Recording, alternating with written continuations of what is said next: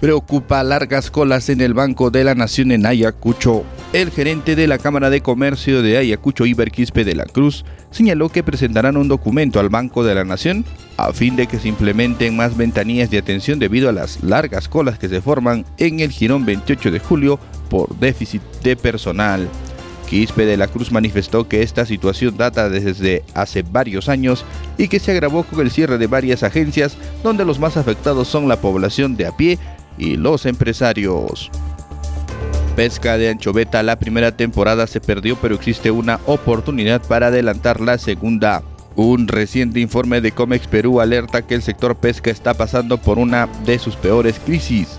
A julio de este año, su PBI se ha reducido en 33.8% con respecto al mismo periodo de 2022 y sus exportaciones tradicionales han caído en 40.4%. A su vez, el Banco Central de Reserva del Perú y el Ministerio de Economía y Finanzas estiman que el sector cerrará el año con una contracción de 26.4% y 27.9%. Adelantar la segunda temporada es una opción no solo factible, sino urgente para mitigar la crisis que experimenta el sector pesca y el duro impacto económico y sobre todo social que implica, refiere Comex Perú. 37 artesanos ayacuchanos fueron galardonados y sus obras se exponen en importante museo de Lima. Ayacucho es la región que más ganadores tiene del reconocido concurso de Premio Nacional Medalla Joaquín López Santay, que destaca la trayectoria, arte y aporte cultural de los artesanos. Tras el reconocimiento, las obras de los artesanos ayacuchanos y otras regiones se exponen en el Museo Casa O'Higgins, en la ciudad de Lima. Son 37 talentosos ayacuchanos que fueron reconocidos con este importante premio Joaquín López Antais, seguido de Cusco con 28 reconocimientos, Junín y Piura con 9 y Lambayeque con 5. Todos ellos destacan en la línea artesanal de alfarería, cerámica, imaginería y textilería. Solo el 7% de peruanos cree que empresas públicas están siendo bien manejadas. 9 de cada 10 peruanos cree que las empresas públicas manejadas por el Estado están siendo mal manejadas, así lo indica un reciente sondeo de Datum Internacional. Un 34% de esta estadística considera que empresas como Sedapal o Petro Perú siempre han sido mal manejadas y lo seguirán siendo, pero poco más de la mitad cree que esto podría cambiar.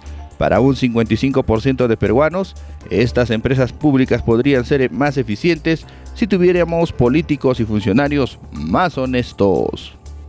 E Salud Ayacucho atendió más de 9.000 casos por problemas de salud mental en lo que va del año. En el marco del Día Mundial de la Salud Mental, la red asistencial de Ayacucho de E-Salud atendió más de 9.135 casos con diagnósticos de estrés, depresión, ansiedad, entre otros.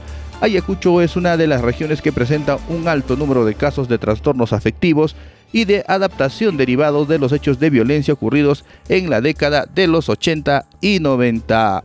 El psiquiatra Francisco Javier Díaz Huertas del Hospital 2 de Huamanga detalló que del total de casos, 5.843 corresponden a atenciones especializadas de psicología, mientras que 2.095 a psiquiatría. ADAS demanda al gobierno poner en agenda un plan de reactivación de la inversión privada. La Asociación para el Desarrollo Agropecuario Sostenible, ADAS, hizo un llamado a la acción inmediata y urgente al gobierno del Perú para que ponga en su agenda el plan de reactivación de la inversión privada que coadyuve a garantizar la generación de empleo y de desarrollo. La asociación reiteró su plena disposición para articular junto al gobierno planes que permitan promover la inversión en proyectos de gran envergadura y con ello estabilizar el trabajo y crear fuentes de ingresos formales y directas para la comunidad.